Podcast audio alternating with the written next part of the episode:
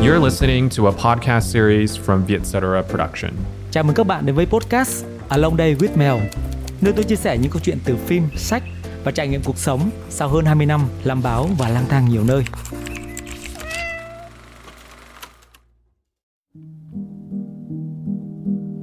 Tiếp nối chủ đề ta học được gì từ những cuốn sách hay và những tác giả của chúng. Trong tập này, tôi muốn giới thiệu đến các bạn hai tác giả, hay nói chính xác hơn là hai học giả của miền Nam trước một chín bảy lăm mà tôi vô cùng ngưỡng mộ. Và tôi nghĩ rằng những ai ham mê đọc sách, đặc biệt là những cuốn sách dạy về làm người, sách về nghệ thuật sống hay những tư tưởng của những bậc thánh hiền xưa, hầu như không ai là không biết họ. Đó là hai tác giả Thu Giang, Nguyễn Duy Cần và Nguyễn Hiến Lê. Tôi đặc biệt ngưỡng mộ kiến thức uyên thâm, kết hợp giữa những minh triết của phương Tây và tinh hoa của phương Đông của hai ông, nhất là khi chúng được truyền đạt lại một cách dễ hiểu và dễ tiếp thu. Ngoài tư tưởng khoáng đạt, óc thẩm mỹ tinh tế, hai ông còn có một sự kỷ luật nghiêm khắc và phong cách làm việc vô cùng chuyên nghiệp mà rất nhiều người viết ngày hôm nay cũng phải học hỏi. Như một trong hai ông tự nhận, tôi lựa vai trò thư sinh. Cả cuộc đời của họ chỉ biết đọc sách và viết sách, rời xa những ồn ào của thế sự và cũng tránh xa những chức tước, địa vị, công danh, bổng lộc. Họ là hai người tri thức cầm bút nổi tiếng nhất mà những tác phẩm vẫn còn giá trị đến ngày hôm nay, với nhiều tác phẩm được tái bản liên tục và vẫn được giới trẻ tìm đọc.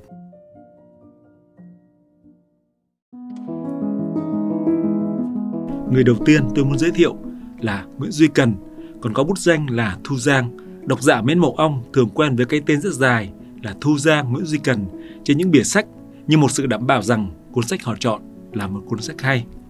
Nguyễn Duy Cần sinh năm một chín không bảy tại Mỹ Tho và là một học giả nổi tiếng của Việt Nam vào những năm năm mươi sáu mươi của thế kỷ trước ở miền Nam Việt Nam.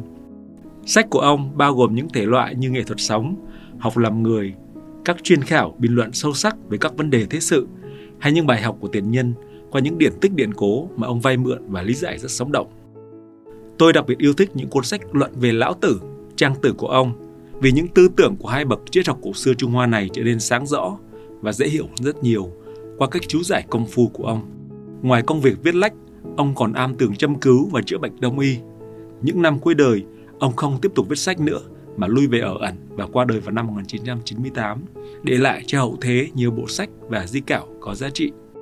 Đương thời, ông viết mười sáu cuốn sách, chủ yếu là về triết học phương Đông như Nhập môn triết học phương Đông, Lão Tử Đạo Đức Kinh, Tinh Hoa Lão Tử, Trang Tử Nam Hoa Kinh, Trang Tử Tinh Hoa, Chu Dịch Huyền Giải, Dịch Học Tinh Hoa. Nhưng bên cạnh những tư tưởng của những bậc thánh hiền xưa được ông biên soạn lại một cách nghiêm cẩn và công phu, Thu Giang Nguyễn Duy Cần còn viết một số cuốn sách về nghệ thuật sống hay những cuốn sách dạy làm người với những tư duy khoáng đạt và minh triết. Độc giả hôm nay có thể tìm thấy những tư tưởng vẫn còn rất mới mẻ và hợp thời này của ông trong tuyển tập bốn cuốn của Thu Giang Nguyễn Duy Cần do nhà xuất bản Trẻ mới in lại gần đây, như Thuật sự thế của người xưa, Cái dũng của thanh nhân, Thuật yêu đương và một nghệ thuật sống. Sách của ông tôi nghĩ nên đọc thật chậm. Mỗi buổi sáng bên tách cà phê, mở sách ra đọc khoảng năm mươi trang và nhâm nhi thưởng thức những tinh hoa của đất trời, của những quy luật tự nhiên, của con người được ông truyền đạt lại một cách rất ý nhị và tinh tế. Đồng thời, nó cũng khơi gợi trong ta rất nhiều điều ẩn giấu. Ông viết thế này: đọc sách mà ngộ được một điều gì, hoặc đọc được một câu sách mà thấy thích trí, thấy cả một cuộc đời mình thay đổi, đâu phải vì sách mới lạ ấy đem lại cho mình một tư tưởng tân kỳ nào, mà chính vì mình đã có sẵn ở trong tiềm thức nhưng chưa có cơ hội. Nay vì có chỗ tương đồng nên mới ứng lên và làm vang động cả tâm hồn và trí não của mình như thế.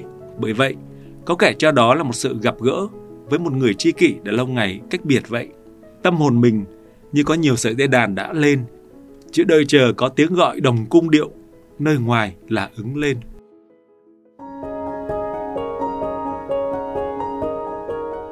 Trong hai cuốn đầu là Thuật sự thế của người xưa và Cái dũng của thánh nhân, Nguyễn Duy Cần đặc biệt đề cao sự điềm đạm, điềm tĩnh của người xưa, của những bậc thánh nhân. Bất kỳ là tôn giáo hay luân lý nào, nếu bàn đến chỗ cùng cực của nhân cách, đều lấy tính điềm đạm làm căn bản. Phật bàn về tâm vô quán ngại, Lão nói về vô vi điềm tĩnh, Nho luận đến hạo nhiên chí khí. Toàn chỉ vào một đức tính đã nói ở trên, điềm đạm. Ông viết trong phần mở đầu như vậy. Năm ngoái, cho những ngày cả Sài Gòn chìm vào tang thương vì dịch bệnh và cả thành phố phải chịu cảnh lockdown hơn ba tháng trời, tôi mở sách của ông ra đọc và thấy lòng mình tự nhiên điềm tĩnh, thư thái đi bội phần. Ông lý giải rằng ở đời hễ có sinh thì có tử, có lợi tất có hại, có nên tất có hư. Muốn có lợi mà không có hại, có nên mà không có hư, có sinh mà không có tử là người hết sức mê loạn. Nhưng mà con người thường chỉ muốn có nên, có lợi mà không có hư, có hại, cho nên đối với sự đời không thể giữ gìn sự điềm tĩnh. Đặng, tức là được thì sướng, mất lại khổ. Nên thì vui mà hư tất phải buồn. Tâm trí con người cứ mắc trong cái vòng luẩn quẩn của cái sợ, làm gì không sinh ra kiếp nhược được. Ông cho rằng chưa hẳn được đã là sướng đâu, bởi trong cái sướng ấy đã có cái khổ rồi, sợ mất nên phải kiên cố giữ gìn. Nhưng có những cái thuộc về quy luật của tự nhiên, của sinh tồn, không phải cố giữ gìn mà được. Như đoạn này chẳng hạn, họ cũng tưởng đã tìm được cái yên tĩnh cho lòng rồi, nhưng họ nào có dè, họ phải khổ đau vì lo cho tương lai. Tương lai báo cho họ biết không có cái gì là trường cửu cả. Cái ý tưởng đó dè xéo tâm can họ. Họ phải lo nghĩ đủ điều để gìn giữ củng cố, cưỡng lại với lại sinh diệt lạnh lùng của tạo hóa. Cho nên đẳng cũng khổ mà mất cũng khổ. Tâm hồn họ vì vậy không bao giờ được yên tĩnh. Biết như thế thì được không mừng, mất sẽ không buồn. Cứ yên lặng đứng ở trung tâm của bánh xe tạo hóa, mặc tình là muốn xoay trở cách nào cũng được. Để giữ được sự điềm tĩnh trước những biến động của trái đất, của thời cuộc không hề đơn giản, mà là cả một quá trình tôi luyện công phu. Như ông nói, điềm tĩnh là một trạng thái của nội giới, bởi ta điềm tĩnh bên trong, nên bên ngoài dáng điệu cử chỉ mới thấy đặng vẻ im lặng. Cái đó là tinh thần ảnh hưởng vật chất, nhưng vật chất cũng ảnh hưởng lại tinh thần. Những cử chỉ điềm đạm nếu khéo giữ gìn cũng khiến cho tâm hồn được trầm tĩnh, trị được thân thể, cử động của mình là đi được một bước khá dài trên con đường điềm đạm.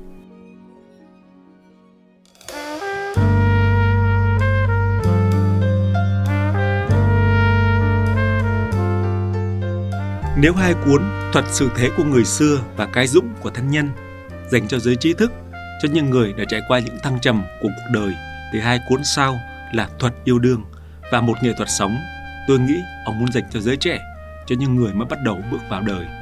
Ông khuyến khích giới trẻ đi tìm nghệ thuật sống cho riêng mình, sống để thật sự sống, chứ không phải sống chỉ để tồn tại. Sống, theo ông, là phải lắng nghe bằng tai của mình, nhìn bằng mắt của mình, thở bằng cái hơi thở của mình, và suy nghĩ bằng tư duy và bằng cái đầu của mình, chứ không phải chạy theo nghe, nhìn, suy nghĩ của người khác và biến mình thành nô lệ cho những thành kiến của người khác đưa ra. Sống theo mình là có sống, còn sống theo kẻ khác là chưa phải sống, ông dạy vậy. Và từ đó, ông khuyên giới trẻ rằng tìm cái lẽ sống, cái sống thật của mình, không phải cái sống sai lầm của bản ngã là phần sự duy nhất của mỗi chúng ta. Sống trong quan niệm lầm lạc của bản ngã, ta sống trong nô lệ, trong khổ đau. Sống trong chân thể của ta mới thật là sống, sống trong tự do. Đường giải thoát là con đường dẫn ta đi tìm cái lẽ sống chân thật của ta, là con đường duy nhất của những ai nhận ra chân đặng cái sống vô cùng đang ẩn núp dưới đáy lòng. Và đoạn dưới đây, trong chương nói về những cuộc cách mạng của cá nhân để thay đổi cuộc đời và giải thoát khỏi những nỗi phiền muộn, với tôi là một sự minh triết. Cách mạng cá nhân là một sự thay đổi nhãn quang đối với cuộc đời. Muốn tìm thấy cái sống thật nơi ta, một cái sống huyền đồng với tạo vật, thì phải từ bỏ cái thói quen nhìn cuộc đời và sự vật bằng cặp mắt nhị nguyên. Phải biết, trái lại, nhìn cuộc đời bằng cặp mắt tam nguyên. Với cặp mắt nhị nguyên thì phải là phải, mà quấy là quấy, không thể lẫn lộn nhau được. Còn với cặp mắt tam nguyên thì giữa những sự mâu thuẫn hiển nhiên ấy vẫn thấy được một cái gì gọi là thứ ba mà ta gọi là đạo, tâm và vật, phải và trái, tốt và xấu, động và tĩnh, là hai trạng thái đối nghịch của mọi sự vật. Giữa hai lẽ mâu thuẫn ấy có một cái gì nắm giềng mối của hai bên, bắt buộc chúng không thể rời nhau để mà dịch hóa, mà sinh tồn. Cái nguyên lý thứ ba này mà vắng mặt thì mọi sự vật đều rời rã, tiêu vong. Với cặp mắt tam nguyên, các thứ mâu thuẫn đều chỉ ra mặt trái của một thực thể, cho nên không có gì gọi là phải, không có gì gọi là quấy một cách tuyệt đối được cả. Đó là những cặp mắt tề vật của Trang Tử, huyền đồng của Lão Tử, và cũng là cặp mắt bát nhã bình đẳng của Phật gia. Đó là nhãn quang của người đã được giải thoát. Trong cuốn Thuật yêu đương, để trả lời cho hỏi tại sao ái tình dễ tan vỡ, ông lý giải như sau. Đứng về phương diện của người đàn bà mà tìm hiểu, ta thấy sở dĩ ái tình không bền bỉ bằng tình phụ tử hay tình mẫu tử là bởi tình mẫu tử là tình yêu tự nhiên của thiên tính. Trái lại, ái tình là một thứ tình thương lọc lựa, Tình thương theo thiên tính thì không phải dùng đến lý trí để yêu thương, mà thương là vì tự nhiên thương, không so đo, không cân nhắc. Bởi vậy, dù có gì đi nữa, cha mẹ vẫn yêu thương con vô điều kiện. Trái lại, ái tình là một sự lựa chọn, vừa ý, hợp tình, hoặc là trả lời được những đòi hỏi của lòng mình. Ngày nào những đòi ấy mất đi thì tình yêu tan vỡ. Nếu tình yêu đòi hỏi sắc đẹp, sắc đẹp mà phai đi thì tình yêu tan mất. Nếu tình yêu mà đòi hỏi tiền bạc và địa vị thì khi tiền bạc và địa vị hết rồi, tình yêu cũng theo đó mà mai một, chóng tàn. Ông còn viết rất nhiều ý hay lắm về tình yêu, nhưng không đủ thời lượng cho phép, nên tôi chỉ chốt lại một ý rất sâu sắc của ông như sau. Những tâm hồn ích kỷ không làm sao hiểu nổi thuật yêu đương, chỉ gồm trong câu này: yêu là quên mình, là hy sinh, là tìm hạnh phúc cho người. Trái lại, nếu yêu mà đi tìm hạnh phúc cho mình, chứ không nghĩ đến hạnh phúc của kẻ khác, thì yêu sẽ không mưu cầu được hạnh phúc cho ai cả. Ích kỷ là nguồn gốc của khổ đau.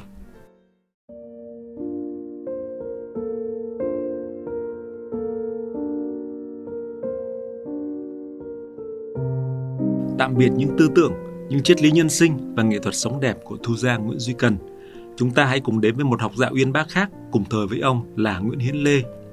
Tôi học được ở ông rất nhiều điều, từ nhân sinh quan rộng mở đến tính kỷ luật trong công việc, từ tinh thần tự do đến lối sống ung dung tự tại. Nguyễn Hiến Lê là một nhà văn, một dịch giả, một nhà nghiên cứu, một nhà báo, nhưng có lẽ chính xác nhất gọi ông là học giả.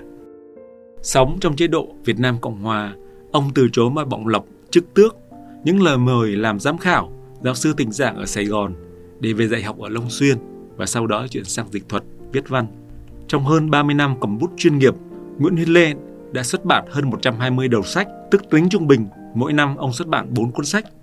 Nhiều trong số đó là những tác phẩm đồ sộ như là Chiến tranh và hòa bình của Leo Tolstoy, Kiếp người của Maugham, Bộ Lịch sử Văn minh Thế giới của Will Durant, Sử ký Tư Mã Thiên, Đại cương Triết học Trung Quốc, Kinh Dịch và nhiều tác phẩm dịch thuật, nghiên cứu danh tiếng khác.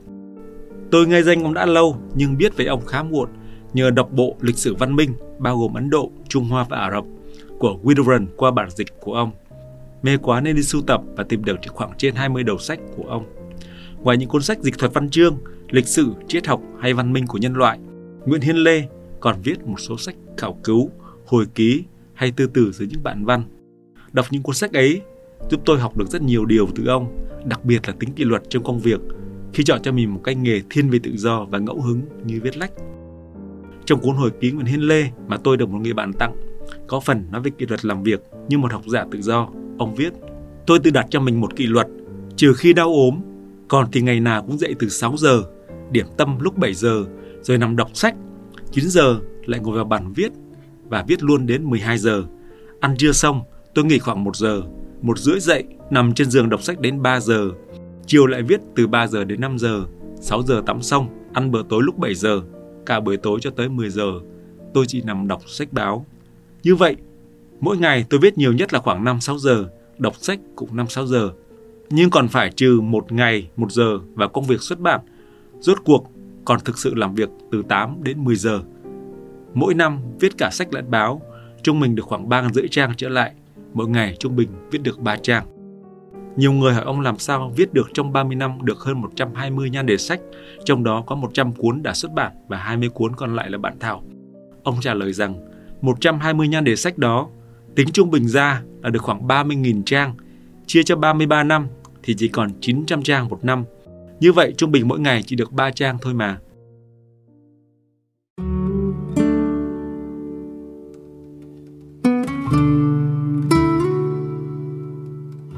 Là một học giả, một trí thức lựa chọn vai trò thư sinh, chỉ biết đến sách vở thánh hiền trong giai đoạn chiến tranh loạn lạc, Nguyễn Hiến Lê có những nhân sinh quan vừa minh triết vừa sâu sắc.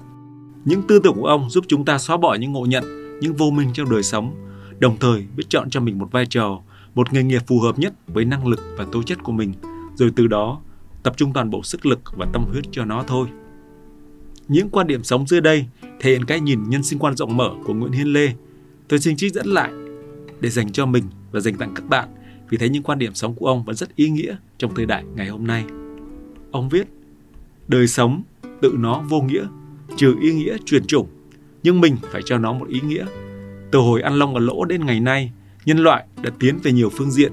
Chúng ta được hưởng công lao, di sản của bao thế hệ thì phải biết duy trì di sản đó và cải thiện nó tùy theo khả năng của mỗi người.